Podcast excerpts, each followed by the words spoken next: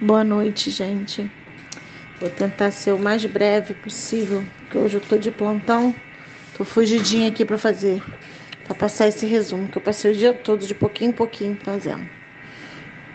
Mas enfim, hoje nós vamos dar continuidade, nós vamos falar sobre continuar falando sobre o livro de Salmos, né? E nós estamos no capítulo 26. Hoje nós vamos fazer um resumo sobre 26, 27, 28 29 e 30. No capítulo 26, é o salmo que Davi fala sobre: Faze-me justiça, Senhor. Faze-me justiça, Senhor, pois tenho vivido com integridade, tenho confiado no Senhor sem vacilar.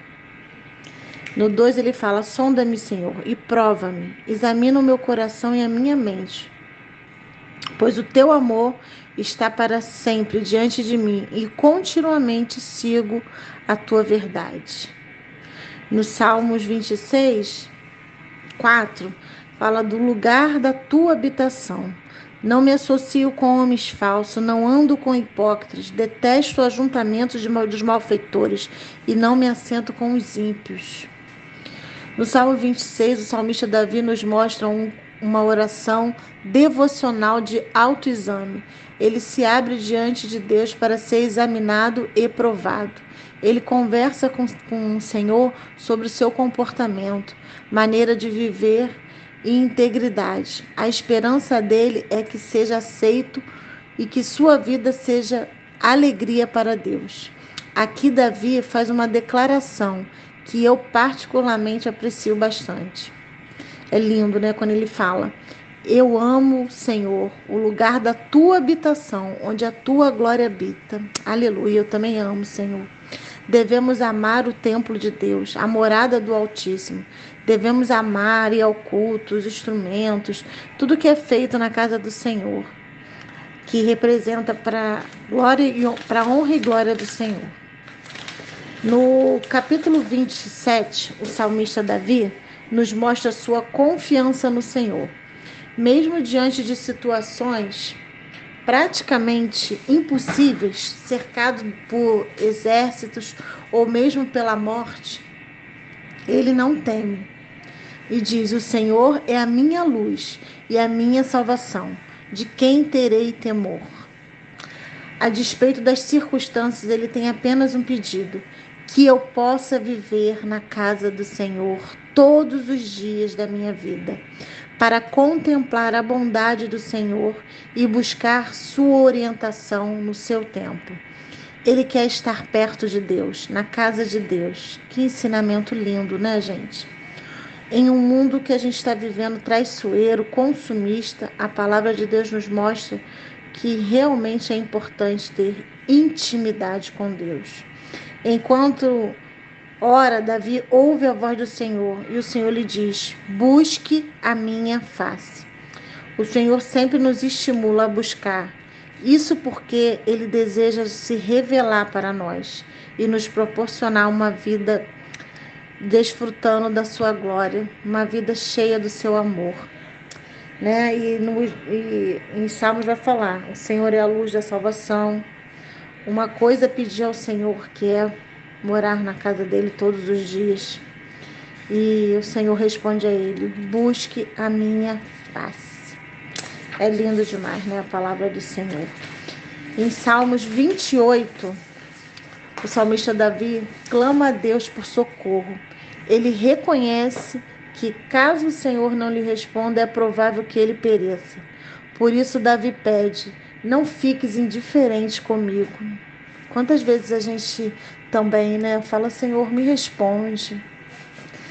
E quando oramos, precisamos ter a certeza de que o nosso Deus nos ouve e que o nosso coração é importante para Ele.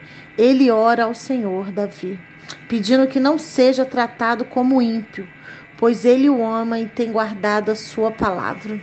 Isso é muito importante. Quando nós guardamos a palavra de Deus e a gente ora a Deus, a gente pode pedir, Senhor, não me trate como ímpio.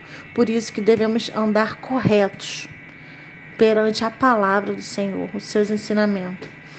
E neste salmo há uma bela declaração, né? O Senhor é a força do seu povo. De fato, Deus é a nossa força. Se não fosse Ele, a sua igreja, o seu povo, a sua palavra, todos nós já teríamos perecido em meio a tanta calamidade e dor. E esse salmo fala da, a, o clamor que ele faz ao Senhor e a forma de, de Deus agir, que Deus pudesse não pudesse comparar ele a um ímpio, né? E Davi fala que a força vem do Senhor, a força para o povo. Então, assim, a gente aprende tanto em Salmos, né? E a gente vê a sinceridade de Davi, né? Por isso que Deus diz que viu nele um coração, achei nele um coração disposto a obedecer, um coração, né, de um homem temente a Deus. E no Salmos 29, o salmista Davi nos convida a atribuir ao Senhor Deus glória e força. É muito provável que ele tenha escrito este salmo durante uma tempestade. Isso nos mostra a sensibilidade de Davi para perceber as obras de Deus em elementos cotidianos, né? Chuva, frio. Ele compara o trovão à voz do Senhor e a chama de poderosa.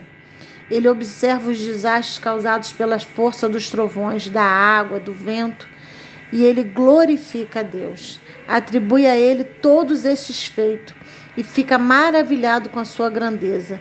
Por fim, quando a tempestade se acalma, ele diz: O Senhor dá força ao seu povo. O Senhor dá ao seu povo a bênção da paz. Aleluia. Durante as tempestades da vida, podemos contemplar a grandeza de Deus e ter a certeza de que não viveremos em tribulações. Em algum momento ela vai passar e o que a gente mais tem dito nesse tempo de pandemia vai passar. Em Salmos, capítulo 30, ele é repleto da ação da graça pelo grande livramento recebido pelo salmista. Ele enfrentou uma enfermidade que o deixou à beira da morte. Somente Deus podia livrá-lo. E é um salmo inspirador, há, mu há muitas e preciosas lições nele. Muitos estudiosos atribuem sua autoria ao rei Davi. O salmista, nesse salmo, exalta a Deus.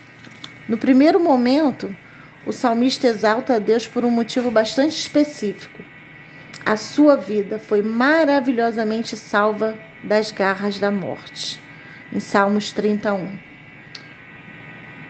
É, alguns estudiosos acreditam que os inimigos citados no texto são físicos, ou seja, adversários que tentavam tirar a sua vida. Outros acreditam que esses inimigos esperavam vê-lo morto após um período de enfermidade grave pelo qual passava. A alegria dos ímpios seria fruto da morte do servo de Deus. No entanto, essa satisfação foi tirada pela poderosa intervenção do Senhor. Recuperação do salmista deu a ele outra oportunidade de vida, o Senhor, para cumprir com a maior extensão a missão que a ele era destinada. E também fala do clamor e a cura. O servo enfermo clamou e o Senhor lhes deu vida no lugar de morte, substituiu a doença por saúde, recomeço em vez de fim. Em Salmos 32. Muitas pessoas, ao saber que estão com uma doença grave, alguns com Covid, outras doenças, desistem até de viver. E a medicina, em alguns casos, diz que não tem mais jeito. E a gente, né, as pessoas entram em desespero. Não é assim que com que eles conhecem o Deus de Israel.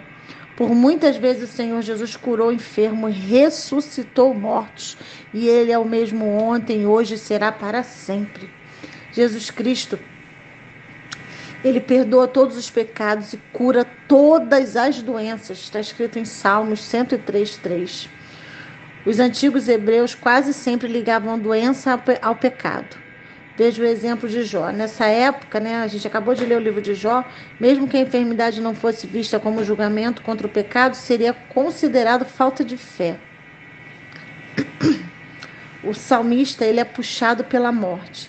À medida que o salmo que o salmo se desenvolve, percebemos como foi intensa a adversidade do salmista. Neste momento, ele está fisicamente tão debilitado que a sua sensação é de que vai dormir e não vai acordar mais. Em Salmo 33. Se pudéssemos pintar um quadro, veríamos um homem de cama com rosto pálido, lábios esbranquiçados. Assim, a gente, se a gente pensar, né, tudo que ele estava passando, imagina que ele devia estar deitado, pálido, passando mal, sentindo a morte de perto. Mas ele não desiste da vida. E aí ele é fortalecido pela esperança do Senhor. Deus ouvirá. E Deus ouviu. Sua expectativa, então, ela é confirmada e a sua vida ela é poupada. O salmista, ele é sarado, consagra um culto de gratidão ao Senhor.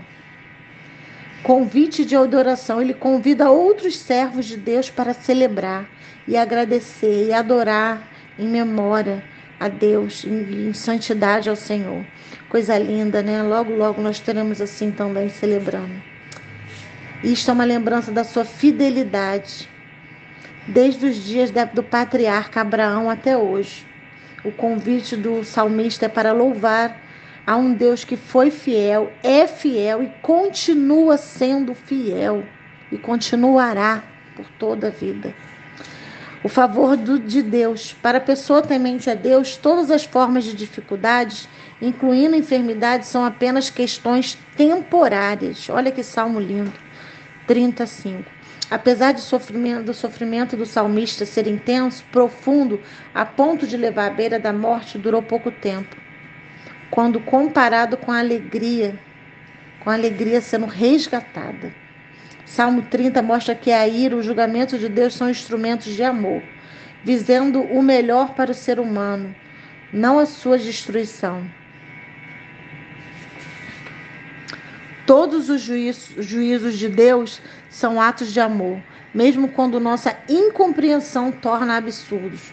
Portanto, não importa quão difícil seja a situação, ela é passageira. Aleluia. Se você crê, Deus encherá o seu peito de alegria, de lembrança, e a lembrança de toda essa dor que nós estamos vivendo será esquecida. Vai ser como salmos, e nós é, faremos cultos de louvor e agradecimento.